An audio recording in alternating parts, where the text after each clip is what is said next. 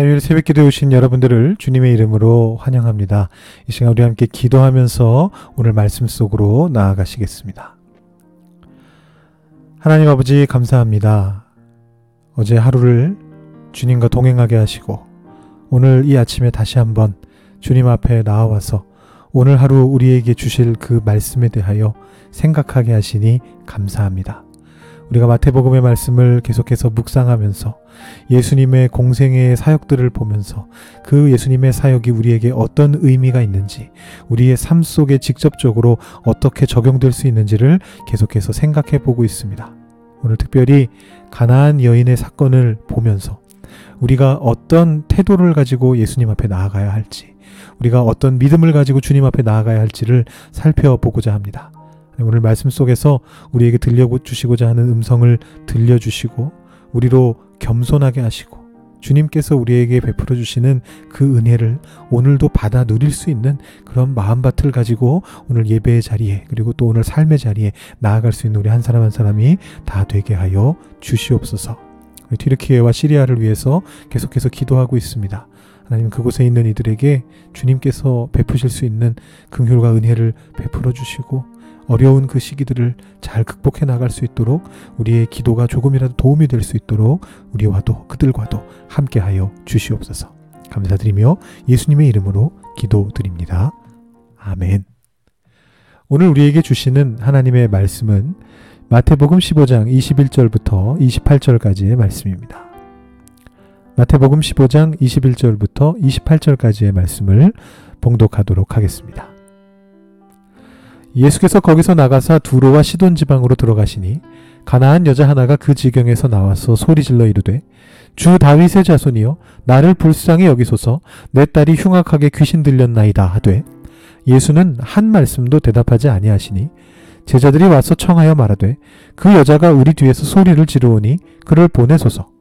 예수께서 대답하여 이르시되 나는 이스라엘 집에 잃어버린 양 외에는 다른 데로 보내심을 받지 아니하였노라 하시니 여자가 와서 예수께 절하며 이르되 주여 저를 도우소서.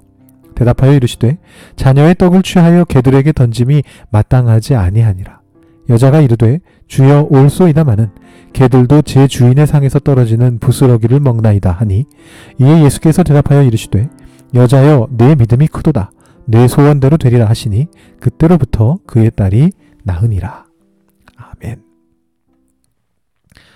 아, 오늘 본문은 아주 이해하기가 어려운 본문 중에 하나입니다. 뭐 내용이 어려워서라기보다도요, 거기 담겨져 있는 내용들이 정서적으로 우리가 받아들이기가 참 쉽지 않기 때문이죠.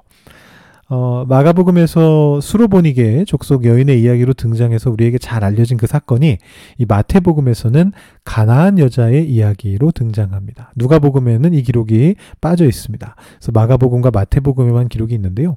이 마태의 맥락에서는 이 여성이 수로보니게 즉 시리아 페니키아에 살고 있던 족속인지 아닌지 분명하게 등장하지는 않습니다. 그냥 두로와 어, 시돈 지방 지금의 어, 레바논이죠. 그쪽 지방에 살고 있었던 한 가나 안 여자다라고 그렇게만 나타나고 있습니다. 문제는 이 이야기 속에서 예수님께서 눈에 띄게 냉담한 모습으로 나타나신다라는 것이죠. 앞서 오병이어의 기적 사건이나 다른 여러 사건들 속에서 예수님께서 많은 사람들에게 보여주셨던 아주 따뜻하고 긍휼이 많으신 모습이 여기에서는 전혀 보이지가 않습니다. 오히려 예수님께서는 아주 냉담하고 굉장히 냉정한 그런 모습을 보이고 계십니다. 이 갭을 어떻게 이해할 것인가가 오늘 본문의 핵심이라고 볼 수가 있습니다.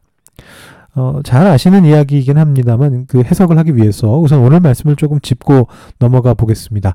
예수님께서 두로와 시돈으로 옮겨가셨다. 21절에 그렇게 기록이 되어 있습니다. 그리고 그곳에서 가나안 여자가 한 명 나타났습니다. 어, 이 사람의 첫 마디가 어디 나오냐면 22절에 나타납니다. 주 다윗의 자손이여 나를 불쌍히 여기소서 내 딸이 흉악하게 귀신 들렸나이다. 라는 그런 말을 했습니다.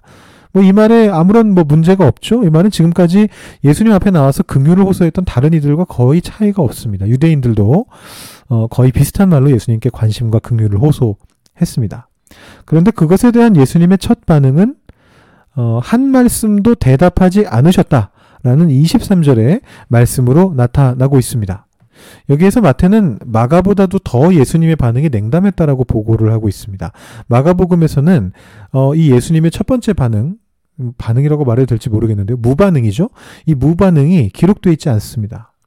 즉 여기에서 예수님께서도 매우 냉담하게 반응하신 게 맞는데요. 마태 또한 그 사실을 더욱더 적나라하게 지금 강조해서 묘사하고 있다라는 것입니다.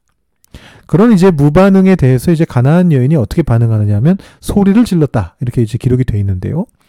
이제 여기서 좀 오해를 할 수가 있는데 여기서 말하는 이 소리 질렀다라는 게 예수님이 막 불편하신 감정을 갖게끔 막 마구 외쳐댔다 뭐 이런 뜻이 전혀 아닙니다. 막 뭐 욕설을 했다거나 막 이렇게 막 큰 소리를 내 가지고 막 그런 게 아니고요.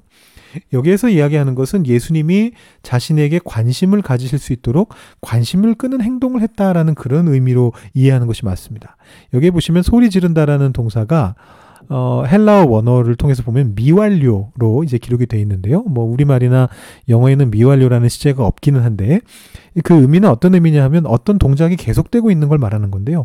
어, 결국은 예수님이 보실 때까지 어떻게든 그 관심을 끌기 위해서 소리를 지르고 있는 중이었다라는 의미로 이해를 해볼 수가 있습니다. 어, 그 다음 절이 23절에서 제자들이 나와서 했던 말을 참고로 본다면 아마 제자들이 예수님의 반응이 굉장히 냉담한 걸 보고서 여자가 이 예수님께 가까이 다가가지 못하도록 붙잡고 있었던 게 아닌가 이렇게 추측을 해볼 수가 있습니다. 뭐 유명인에게 뭐 극성 팬이나 뭐 이런 사람들이 쫓아오는 것을 보디가드들이 막고 있는 모습을 연상하셔도 크게 틀림은 없을 것 같습니다. 비슷한 상황입니다. 근데 그렇게 막고 있던 제자들이 더 이상은 막기가 어려웠는지 아니면 그들도 그 여인이 너무나 불쌍하게 여겨져서 그랬는지 모르겠는데 예수님께 와가지고 뭐라고 얘기하느냐 하면 이 여자를 좀 보내시죠? 라고 이렇게 말을 합니다. 여기서 보내시라라는 말이 암시하고 있는 말은 무슨 뜻인, 어떤 의미냐 하면 그 소원을 좀 들어달라 그 소리입니다. 들어줘서 가게 하라. 이제 그냥 내쫓으시라. 저 사람 빨리 어디로 내쫓아 버리십시오. 이런 뜻이 아니고 그럴 거였으면 제자들이 했겠죠. 그 여인의 말을 좀 들어주셔서 그 여인 말대로 해주셔서 얼른 좀 가게 하시, 하시면 어떻겠습니까? 라는 그런 말씀을 지금 제자들이 하고 있는 것입니다. 즉 여기에서 제자들조차도 이 여인에게 어, 감정이입을 한 것이죠. 뭐 사실 생각해 보면 제자들 입장은 충분히 이해가 되는데요. 생각해 보면 예수님께서 사람을 치유하시는 일은 예수님께는 사실 별일도 아니었을 겁니다. 이미 많이 하셨죠. 그러니까 귀찮게 시끄럽게 하는 사람을 계속 달고 다니느니 얼른 치료를 해주시고 나면 예수님도 행복하고 제자들도 행복하고 그 여인도 행복하고 그 딸도 행복해지는 그야말로 모두의 해피엔딩이 되는 겁니다. 그러니까 제자들도 그 예수님께 그렇게 부탁을 드린 겁니다. 이게 더 편한데요? 라고 생각할 수 있는 거죠. 예수님이 어느 비유에서 말씀하셨던 것처럼 그 불의한 재판장조차도 과부가 계속 번거롭게 하자 그 말을 들어주셨다라는 이제 그 말씀처럼 예수님도 그렇게 좀 행하시면 어떻겠어요? 라고 이제 제자들이 요청한 것입니다. 근데 제자들의 이 요청에 대한 예수님의 반응은 그러니까 이 사건을 기준으로 하면 예수님의 두 번째 반응이 되겠는데 이 두 번째 반응 역시 아주 어, 냉담합니다. 이 두 번째 반응도 마태만 기록하고 있고 마가에는 안 나와 있는데요. 24절입니다. 예수께서 대답하여 이르시되 나는 이스라엘 집에 잃어버린 양 외에는 다른 데로 보내심을 받지 아니하였노라 하시니. 예수님 굉장히 냉담하십니다. 한 번 더 냉담하게 거절하시죠. 그리고 아마도 이 시점에서 제자들도 더 이상 이 여인을 막는 걸 포기한 것 같습니다. 그래서 이제 25절에 보면 드디어 이 여자가 예수님 앞에까지 왔습니다. 그래서 거기에서 절하면서 다시 한번 부탁을 합니다. 이 부탁부터는 마가복음에도 나오고 있습니다. 주여 저를 도우소서.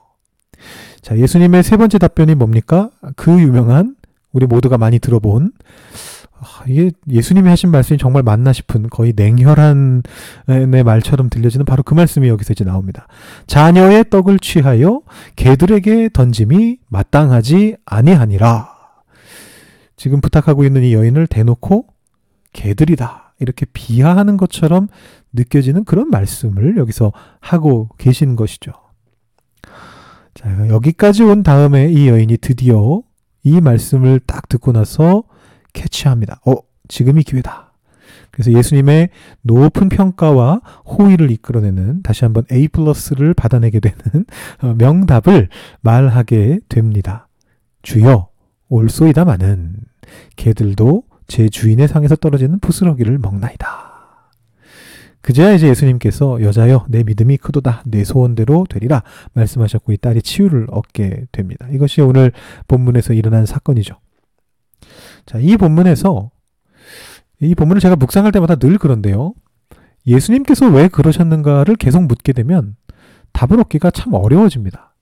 물론 예수님께서 왜 그렇게 하셨는가를 해설해주는 혹은 뭐 완벽하게 해설은 못하더라도 해설을 도와주는 뭐 그런 이해들도 있기는 있습니다. 뭐 예를 들자면 이 당시에 어떤 문화나 사용되었던 언어를 감안해 보면 이 여인을 개들에게 비유한 게 우리가 지금 느끼는 것처럼 막 그렇게까지 모욕적인 상황은 아닐 수도 있다. 뭐 이런 해석을 하는 학자들도 있어요. 근데 이제 저는 이 예수님께 초점을 맞추기보다 오늘 이 말씀 속에서는 포커스를 다른 곳에 한번 좀 맞춰보면 어떨까 이런 생각을 합니다. 어, 언젠가 제가 이 본문을 가지고 설교를 하면서 이 포커스를 여인의 입장에 맞춰본 적이 있는데요. 오늘도 물론 이 여인의 입장 쪽에 조금 다루기는 하겠습니다만, 오늘 저는 우리가 마태복음을 쭉 묵상하는 이 상황을 좀 고려하면서 마태의 입장에 한번 포커스를 맞춰보려고 합니다. 마태가 이 말씀을 기록하고 있는 까닭은 무엇일까요? 마태는 왜 마가보다도 더 강력하게 예수님의 입장을 아주 냉정하게 묘사하고 있을까요? 우리는 이 마태의 공동체가 유대인들에게 큰 관심이 있었던 집단이다라는 것을 그간 묵상을 하면서 확인할 수 있었습니다. 아마도 마태의 공동체는 주로 유대인들을 중심으로 이루어져 있었고 또 기독교 신앙을 받아들이기를 거부하는 그 회당 유대교가 바로 주변에 있었던 것 같습니다. 그러니까 본인들도 유대인들이 중심이고 그런데 그 옆에 예수님을 안 믿는 유대교가 경쟁 관계로 있었던 거죠. 그렇기 때문에 사실 모든 복음서들 중에서 가장 유대인의 구원에 깊은 관심을 두고 있습니다. 그러면서도 이 마태의 공동체가 처해 있는 현실은 어떠냐 하면 이방인들이 현실적으로 구원을 얻고 있는 상황을 계속 보고 있었고 또 본인들도 결국은 그 방향으로 나가야만 되는 그런 입장을 가지고 있었습니다. 왜냐하면 이 마태의 공동체가 정확히 어디 있었는지는 뭐 모르겠습니다만 어, 유대 지역이 아닌 이방 지역에 위치하고 있었던 걸로 보이거든요. 유명한 학자 한 분은 시리아 정도에 있었을 거다. 유대와 가까우나 이방인들이 많이 있는 곳에 있었을 것이다. 이렇게 이제 생각을 하는데요. 그래서 이 마태는 마태복음 전체를 구성하면서 이 두 가지 긴장 속에서 이것을 저술하고 있습니다. 예수님께서 처음에는 유대인들에게 집중하는 사역을 하셨던 게 맞지만 십자가 사건과 부활을 통해서 결국은 온 세계를 향하시는 선교를 명령하신다라는 것을 보여주고자 노력하는 것이죠. 우리 마태복음 28장 끝에 보면 그 지상 명령이 나오지 않습니까? 이런 어떤 마태의 맥락을 고려할 때 예수님께서 이방 여인에게 보여주신 그 태도나 이 사건이 여기에 어떻게 왜 기록되어 있는가를 조금 이해할 수 있게 됩니다. 이런 어떤 태도가 예수님께서 공생의 사역 중에 스스로 가지고 계셨던 뭐 기본적인 관점이셨든지 아니면 좀 더 후대에 마태 공동체의 상황이 투영되어 있는 것이든지 간에 확실한 것은 뭐냐 하면 예수님의 사역도 그렇고 사실은 그 이전에 구약에서부터 내려왔던 하나님의 구원 계획도 마찬가지인데 기본적으로 이것들은 이스라엘 사람들 곧 유대인들을 우선순위에 놓고 계획되었다라는 사실입니다. 이방인들은 그에 있어서 말 그대로 은혜로서 그 구원 계획에 뒤늦게 참여하게 된 그런 존재들입니다. 오늘 말씀 속에서 이 가나안 여인은 오늘날 이방인인 우리가 우리도 사실 이방인이지 않습니까? 우린 유대인이 아닙니다. 우리 모두는 다 이방인인데요. 오늘날 이방인인 우리가 어떻게 하나님의 구원 계획에 참여하게 된 것인가를 이 가나안 여인이 마치 예표하는 것처럼 아주 웅변적으로 보여주고 있습니다. 우리는 은혜의 부스러기를 받아 먹은 사람들입니다. 하나님의 은혜가 얼마나 큰지 그 부스러기조차도 우리 한 사람 한 사람의 인생을 변화시키고 영혼을 구원할 강력한 영향력을 발휘하는 것이죠. 오늘은 새벽 시간 아니라 벌써 시간이 거의 다 됐는데요. 이 정도에서 말씀을 좀 정리해야 될 것 같습니다. 어, 가나안 여인의 입장에서 오늘 말씀을 보는 것은 다음에 혹시 기회가 온다면 제가 잘 준비해서 어, 다시 한번 전달해 드리도록 하겠습니다. 오늘 본문을 통해서 우리는 이런 깨달음을 얻을 수 있게 됩니다. 우리의 구원은 말 그대로 은혜의 산물입니다. 우리는 어떤 자격이 있거나 존재 가치가 있어서 하나님께로부터 구원을 얻은 것이 아닙니다. 전적인 은혜로서 구원을 얻게 되었습니다. 이 사실을 알고서도 자기의 의를 내세울 수 있는 존재는 세상에 없습니다. 겸손해져야 됩니다. 여인은 기꺼이 자기 자신을 개의 자리에 위치시키고 그 은혜의 부스러기를 받고자 했습니다. 우리 또한 주님 앞에서 그런 모습으로 나아가야 하는 것이죠. 제가 찬송가 가사 중에 개인적으로 별로 좀 마음에 안 들어하는 찬송가 가사가 있는데요. 여러분들은 되게 좋아하실 수도 있는데 이 벌레 같은 날 위해 큰 해 받으셨나 이런 찬양 가사가 있지 않습니까? 만왕의 왕 내주께서 찬송가에 나오는데요. 아, 이 고백을 들을 때마다 저는 그런 생각을 합니다. 아, 찬송가 가사에 굳이 벌레라는 말을 써야 되나? 좀 옛날 감성 같은데 이런 생각이 들 때도 많습니다. 그렇지만 그것이 진리이고 사실이기 때문에 우리가 정말 벌레 같은 존재거든요. 개와 같은 존재입니다. 그렇기 때문에 우리가 그 고백을 할 수밖에 없고 또 해야만 하는 것입니다. 우리의 의무입니다. 우리는 이런 존재에 불과했음에도 불구하고 하나님의 전적인 은혜로서 그 은혜의 부스러기를 받아서 지금 우리는 구원의 길로 가고 있습니다. 라는 것이 우리가 고백해야 할 우리의 신앙이고 우리의 마음가짐이라는 것이죠. 여러분들도 이런 마음가짐을 가지고 주님의 은혜에 감사하면서 오늘 하루를 살아갈 수 있기를 바랍니다. 또 가나안 여인의 반응을 제가 깊게 소개하진 않았습니다만 여러분 직접 한번 묵상해 보시면서 우리는 또 어떤 태도로 주님 앞에 나아가고 어떤 태도로 삶을 대해야 할 것인가를 생각해 보시고 오늘 하루의 삶 속에 그것을 적용해 보시기를 바랍니다.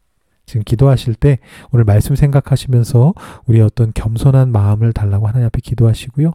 이 가나안 여인처럼 우리가 지혜롭고 또 사랑을 가지고 어, 반응할 수 있는 우리들 한 사람 한 사람 되게 달라고 하나님께 그렇게 반응하고 우리 주변의 이웃들에게 오늘 하루의 삶 속에서 그렇게 반응할 수 있는 우리들 될 수 있게 해달라고 기도하시고 여러분들 각자의 개인 기도 제목으로 기도하시고 오늘 예배를 마치시기 바랍니다. 기도하시겠습니다.